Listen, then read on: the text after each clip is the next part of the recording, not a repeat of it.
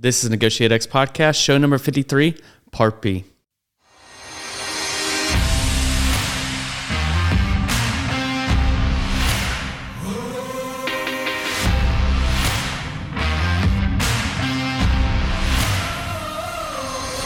You're listening to Negotiate X Radio, helping you elevate your influence through purposeful negotiations. If you're here looking to learn about how to become a better negotiator in both business and life, then you're in the right place. Stay tuned and be sure to join the others who have benefited from NegotiateX.com, your home for negotiations training and consulting online.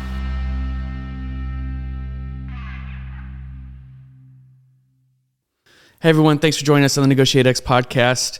We are continuing our conversation with Andy Allen. If you haven't already checked out part eight of the show, be sure to do that first. Let's jump into the conversation with Andy.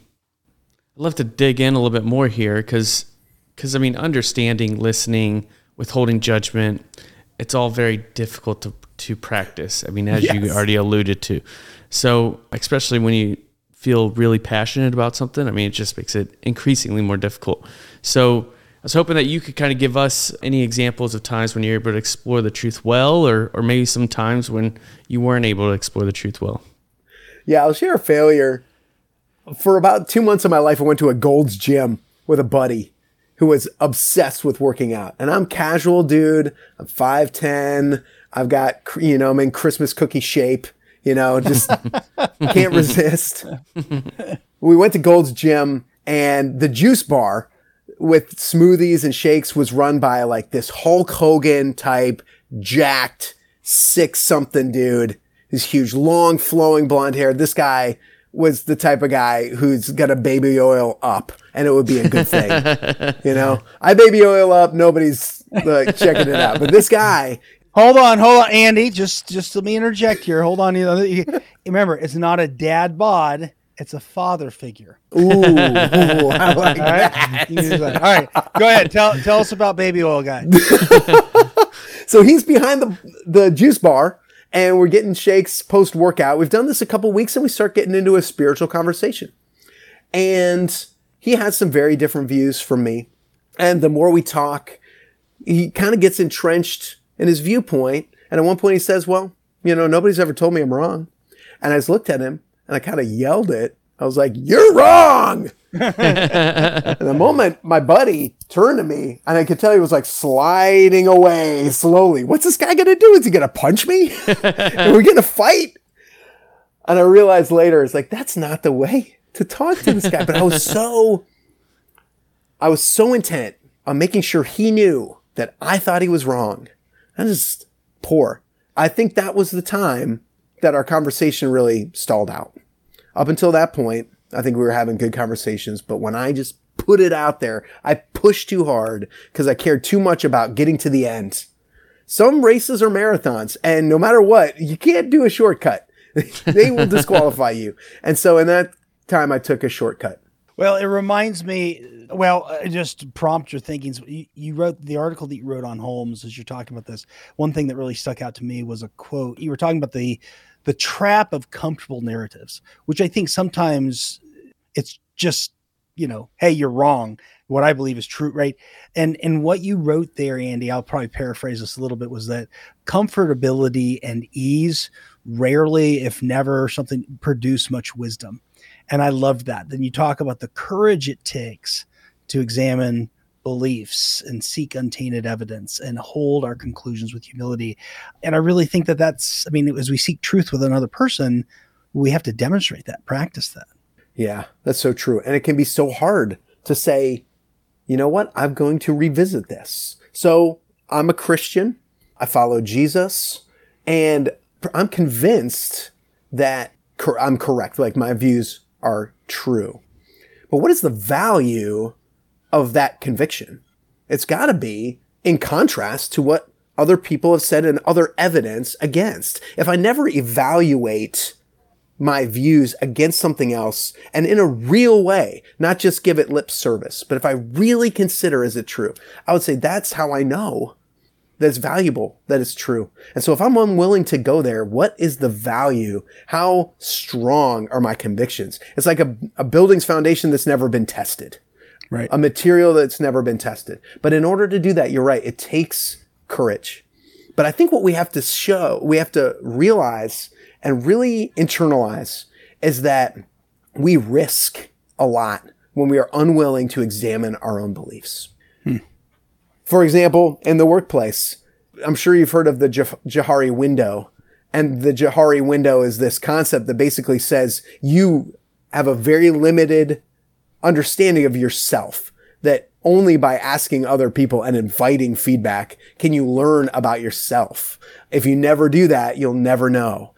But that's scary to ask someone, how did you experience me? So you have a conflict with a coworker. What if you came back a day later and said, how did you experience me in that moment? That is courageous. That is hard. But if you're willing to do that, you will gain so much. So are we valuing growth and knowledge? And are, are we willing to risk? That's what we risk. We risk being wrong. We risk having to go back to the drawing board and build from the ground up. But if Christianity is wrong, for example, I want to know. I really do. I want to be a truth seeker. And so I need to press this against other things and I need to seriously consider them. And when I'm afraid, I need to push through or maybe just say it. Hey, I'm scared here. You've told me something I've never heard before, I never thought before. But ultimately, we want to be aligned to the truth. We want to know ourselves and we want to grow. The only way to grow is by testing and rubbing against people who disagree with us. I mean, echo chamber is a phrase that now is just in our zeitgeist and has been what maybe four six years ago and yet we we know the phrase but we do it all the time because it doesn't feel good to talk about things with people with whom we disagree right but we see that unless we do that then the value of our thoughts and beliefs is suspect at best yeah part of that risk expanding on it you know part of navigating these kind of waters of conflict i mean it's often choppy we don't always get it right. We got to be open to the possibility we don't have it right, right? If we're gonna, if we're really gonna learn and seek truth. And so sometimes, whether it's intentionally or or maybe inadvertently, we offend or insult someone. You know, you've spent a lot of time thinking about the nature of apologies in these situations. Why are apologies so important to what we're talking about? And and then what makes for a good one versus a let's call it a less than effective one? Well, I think we've all been on the receiving end of a bad apology, haven't we? The apology that makes it sound like it's really your fault. The old "I'm sorry if." I'm oh. sorry if you. oh, you mean way. so? So hold on. So like a few weeks ago, Nolan and I were talking about a client situation. He had this idea, which was insane, and I said to Nolan, I I said, I said we don't have time to discuss that right now it's outside about what I said was it's dumb and we need to move on. okay. I could tell he was upset. And I said Absolutely. to him, I, right. And I, and I, and I, I like Nolan. So I said to him, if that made you feel badly, right. I'm sorry that it does. Hmm. It didn't seem to land. Was that not an effective apology, Andy? well, what do you think, Nolan? How did that feel? No, it definitely was not acceptable apology, especially because I still feel very strongly about what I think versus what Aram thinks about this particular client scenario that we're going through right now. So, no, it was not effective. I think that he could have done a better job of being more effective at delivering an apology to me. Well, I, so help me, Andy. Help me out. So, yeah, yeah, yeah, yeah. I'd love to. What do you think? Why did it hurt Nolan's feelings? Do you think? What was it? about what you said? Well, I think I think that I challenged. You were talking about value earlier, right? So I dis I discounted one. I just was dismissive of an idea that could have at least been entertained, and then two, I think I discounted kind of his value to who we are as a as a team, as a partnership here. Yeah, would you agree, Nolan? Yeah, I think that's that's definitely a good way to sum it up for sure. Yeah, when we have conflict, I think at the heart of it, when it's serious, it has to do with value. It's not really the facts or the realities, but it's the way we say them, the abruptness, the tone, the dismissiveness, like you mentioned, Aram, that creates a deficit of value. We break something. We breach a relationship. And so if we're going to apologize, we need to restore relationship. We need to move forward and we need to add value. So if we taken away value, we add value. And I would argue that adding value is not in just saying words, but adding value first is giving someone the opportunity to speak about how they were upset and how they were wounded. Because honestly, we don't really know. And that's what we do. I'm sorry if you were hurt. I'm sorry if that offended you. How about we ask, did that offend you? Because the I'm sorry if is we don't even know. I don't know. Did Nolan care? Did he not? A few days ago, I was with my daughter. She's four and another kid had bumped into her. And I responded by over parenting this other kid. I wanted him to apologize to my daughter. I chased him around a room in order to get him to apologize to my daughter for bumping her. I realized later, oh my gosh, I totally like I was kind of ridiculous chasing this 4-year-old toddler around. I wonder what his dad thought about that. And so I had two choices. I could let it go and hope that he wasn't offended. And then the next time I saw him, I would kind of maybe gauge, you know how you do that check in? You kind of look at them, you try and do small talk. Are they offended? Are they not offended? We tend to do that where we ignore the, the thing that happened and we try to suss out, are we okay relationally? Or what I chose to do in this case was I called him up. I said, Hey, I, I did this. How did you experience me? I said, I didn't think it was appropriate. So I let him know I didn't think it was appropriate. How did you experience me? And I gave him a chance to talk about it. And by doing that, I add value to him by listening. Because when we're listened to and understood, that gives us value. We want that. We deeply desire it. And so by listening, that's huge. So what you could do, Aram, is start by saying, Hey, Nolan, the other day, just so you can restate what happened, state now what you think about it. So I was dismissive of your idea. And looking back, I don't think that was very good of me. You could say it, you could reflect it to yourself. If somebody had done that to me, I would have been upset. How did you experience me? Were you upset? And then give them silent, give them the opportunity to talk. Oh man, Andy. But how but how about if he says, I'm willing to try this, but how about if Nolan, how about if Nolan says some things that really now I don't feel comfortable with. I don't right. They make because because maybe they're true or right or maybe there's some things that I just don't want to. But I mean that's my fear is he's going to say something that's really going to strike me. And, and this may not be short and sweet. He may have to talk for a while because I'm afraid that this may link to this may link to other things that have been occurring. Hmm. It's true. And I guess it comes down to: Do you want to live a life of courage or fear? Do you want to live a life of growth or do you want to just kind of stay where you are? And I would say kind of go down because in ra- relationships, like Tommy Boy's dad and Tommy Boy said, you know, business is either growing or dying. Ain't no third direction. Relationships are the same, either growing or dying. And so unless we're willing to lean in, we're going to watch that relationship die. So the question is, A, do you value Nolan's relationship? That you have together and you want to grow as a person because if we're going to grow as people, we need to hear the hard stuff. So it is hard, but you have to realize there's a risk either way. It feels more comfortable in the moment to resist, to stay away, but we know the result of that is isolation, loneliness. And I would say in the business context, you max out your leadership potential. The, the point at which you are unwilling to engage in conflict is the point at which you will not be able to lead at a higher level because higher leadership is all about conflict, getting to the best. You can't settle for good ideas. You need the best ideas. The higher up in leadership you go. And the only way you do that is through some sort of conflict. Now, the high functioning teams are able to have those things because they know their value and they express their value to each other. So when you feel a value breach, that's when you step in and you allow the silence. And I would say, yeah, it takes courage to say, Hey, this is when it, you, that act of asking and allowing Nolan to speak to you is an act of lowering your defenses. That is hard. It goes against evolution. Our evolution wants us to tighten up and close in, but we know that that's not helpful. So what you could do is do that. And then Well, let's say that. Nolan says, you know, actually, for years you've been doing this. You've you've dismissed so many of my ideas. I'm sick of it. Well, at least now you know.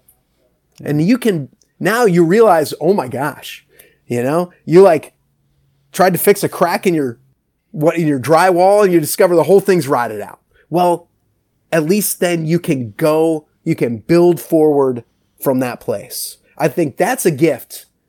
And you've given Nolan a gift by giving him the opportunity to express how he really feels. And even though he gets it out, we all know that's cathartic, isn't it? To be able to finally tell somebody how they really feel. And if, Aram, you're able to absorb it and not just get mad and say, well, how about you? You never did this. But if you can absorb it and say, you know, I'm really sorry. Gosh, thank you for telling me. Again, that doesn't mean you agree with it all, but you can express understanding and sadness and say, Hey, you know, I'd like to talk with you more about this. You could imagine the trajectory of your relationship, no matter how that's going to go. You can see it growing. Whereas before, you know, honestly, if Nolan's got all that stuff under the surface, you don't have a real friendship. You have a fake one, but he's not going to entrust himself to you or move towards you. So we have to realize that stuff, while hard, is so good for us in our relationships. We didn't know we were going to get so much benefit out of this, huh, Nolan? that was great. Hire you as a therapist, Andy. well, you know, a few years ago, I started doing stand up comedy with a friend of mine. And doing comedy and being on stage with a buddy was really hard. And we got into a lot of conflict early on because we both had passionate ideas about what's funny, what's not funny, how are things going to work. And even on stage, sometimes we do something that frustrated each other. But we had this commitment to each other and we were doing it hard together. So we talked about it. And I would say for the first couple months we were doing it, we had a lot of conflicts, but we were committed to talking it through. And what happened was a few times we had it, we talked it through and we talked it through well. We listened to each other. We processed through and we agreed and we realized we have the same values. And so our conflict started to taper off. Now our disagreements didn't. We still pushed back, but then we started to value each other. And so we started to think, oh, you think differently than I do. And this is good. That's great. Let's do that. Let's do this. And so it starts out hard, just like anything, like learning a new language it's going to be hard. And they say about learning languages, you have to learn it, you have to speak it poorly before you speak it well. And we have to start speaking the language of conflict poorly so we can speak it well. But think about what it could be in five years if you start leaning into conversations now. Think about your leadership potential if you're able to do the hard work now so that you can engage in these things in five years from now. What a great, uh, manager of conflicts you will be. So we can't be shied away from the adventure and the the long road ahead because it is eventually worth it. We devote what four years to an undergrad degree if you get a master's five six seven we can do that but conflict being able to navigate it well i would say is a skill worthy of a doctorate diploma. If i have a doctorate in conflict resolution i think i'm going places. And so let's commit to being bad first and growing. For sure.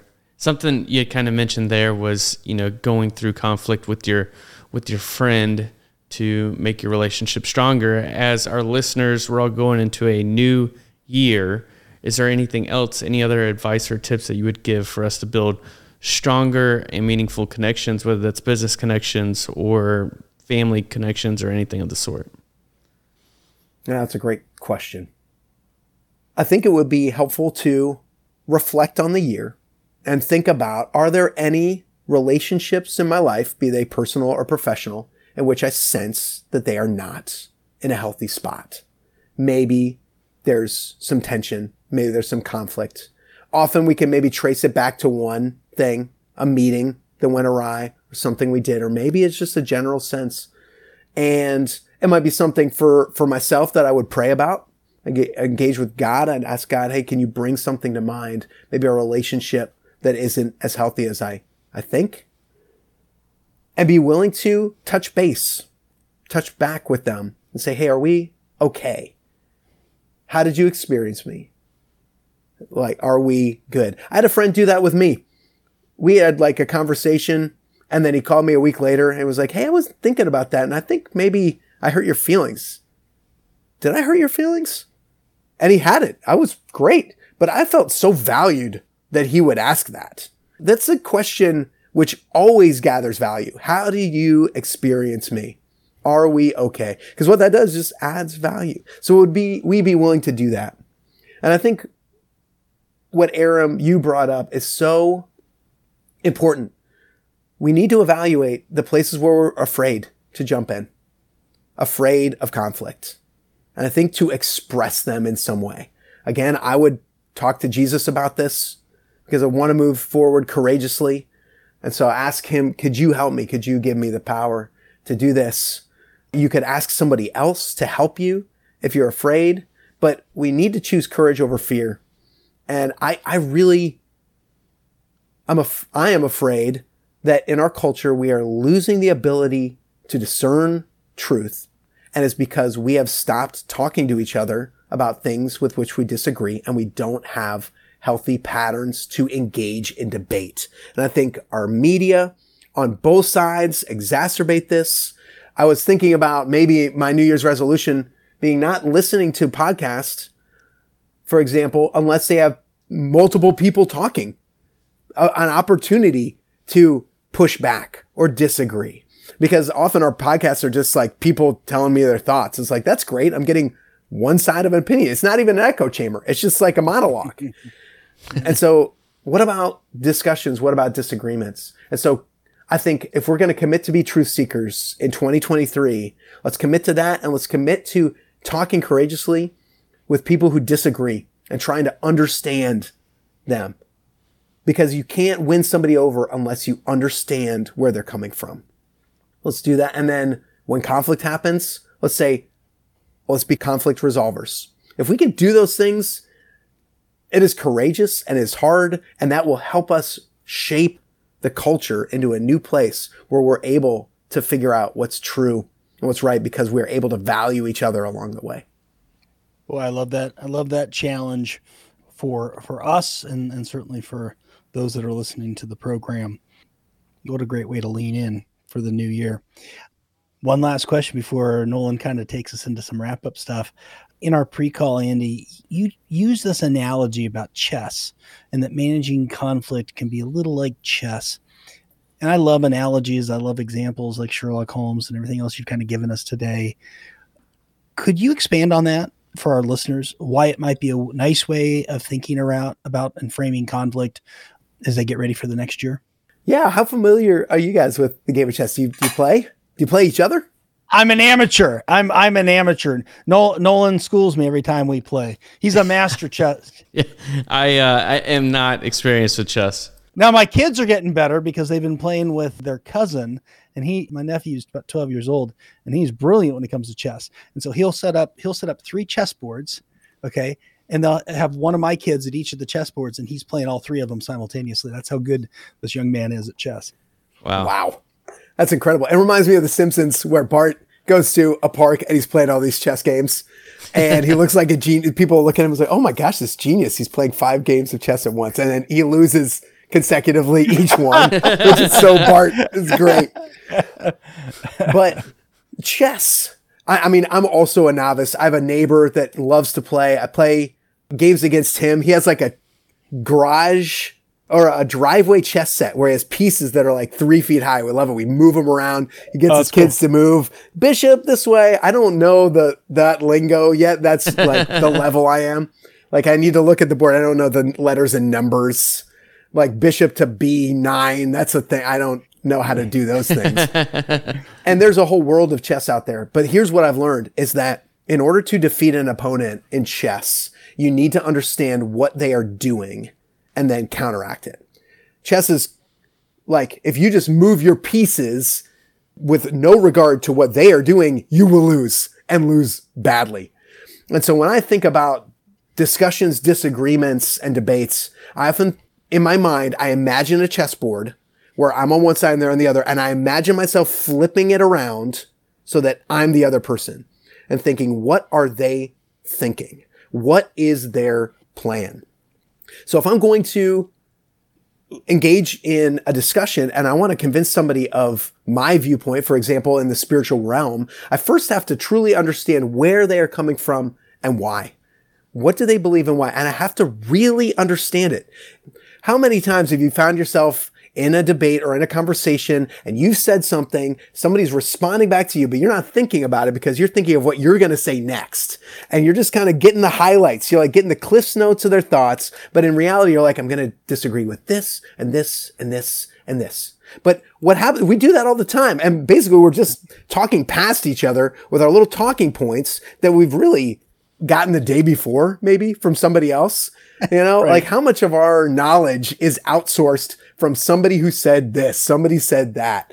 And this is, I think what our culture has done is people trade on that all the time. And I have to think about my own faith, for example. What if my own faith is my authentic journey and what is just somebody said something once that now I take and I think this is true and how dare you? And so the way I get around that is try to really understand what somebody thinks and try to understand why that would make sense to them. Like if somebody's doing a chess strategy against me, they think it's going to be effective. They think that is the way to win. And so it's the same thing. If somebody believes something in the spiritual world, for example, they believe it. They think it works for them. Nobody believes in something that they think is false. And so unless I really understand that and take the time, then I would argue I'm not going to convince anybody much of anything. I might make myself feel good and like score some points by throwing something out there that they can't respond to. I might go th- thinking well of myself, but I'm, if I'm really interested in the growth of sharing of knowledge, I have to understand where they're coming from. Even if you're just going to think about it in a zero sum game, that's the way to win a conversation. That's the way to win a debate is to understand where somebody's coming from and then help them see a better way or help them see why their way is wrong. I think it was Blaise Pascal had this great quote and I heard sometime and I've been trying, to Google it and I can't find where he said it, but he said, nobody likes to be told they're wrong, but nobody minds being told that they haven't seen the whole picture.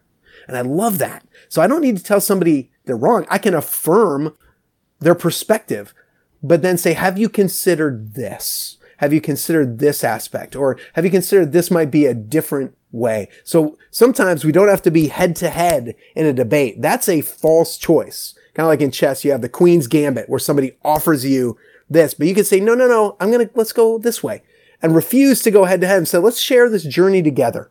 So if we can do that, we can share a journey together instead of going head to head, then we're going to do that. And I think you'll be a better chess player too. Thanks, Andy.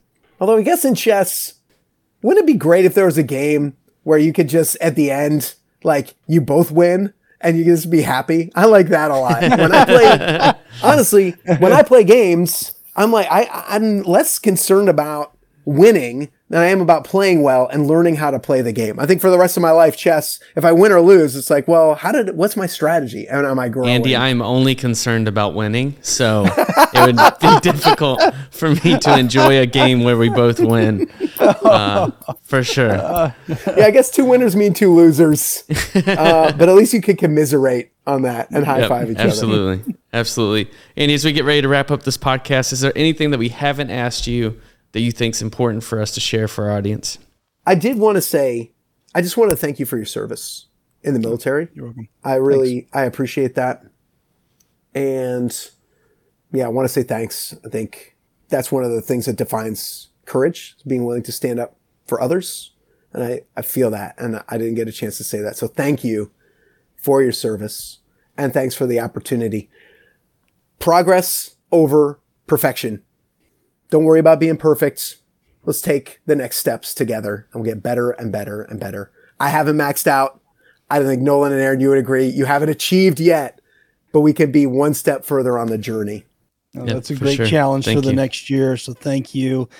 I'm going to reflect. I'm gonna, here's what I'm taking away from Andy. Here's reflect on the year, this past year, seek out where there's some unhealthy relationship dynamics that need addressing and being able to be a little more vulnerable recognizing that conflict can help get us to a better place, not something to be fearful of. Want to engage right on on that ability to discern, help others do that as we move forward, and really consider apologies, whether they're with you, Nolan, or they're in other aspects of life. Really thinking about how a sincere apology needs to needs to sound and needs to be to kind of land with someone who's who the relationship with is is important. So Andy, thanks so much for your time. You've given us so much to think about, so much to take away. Really appreciate you. Thanks. Thank you. It was a pleasure. A lot of fun. Thanks, Andy. Appreciate it. And thank you all for listening to the Negotiate X podcast. If you haven't already, please rate, review, and subscribe to the podcast. If you want some training for 2023 for you and your team, just reach out to team at negotiatex.com and we will look to schedule some training with you there. With that being said, we'll see you in the next episode. I think that there will be one more episode before the new year, but then other than that, have a great holidays, new year. We'll see you after then. Bye. Thank you for listening to Negotiate X Radio, helping you elevate your influence through purposeful negotiations. If you're here looking to learn about how to become a better negotiator in both business and life, then you're in the right place. Be sure to join the others who have benefited from NegotiateX.com, your home for negotiations training and consulting online.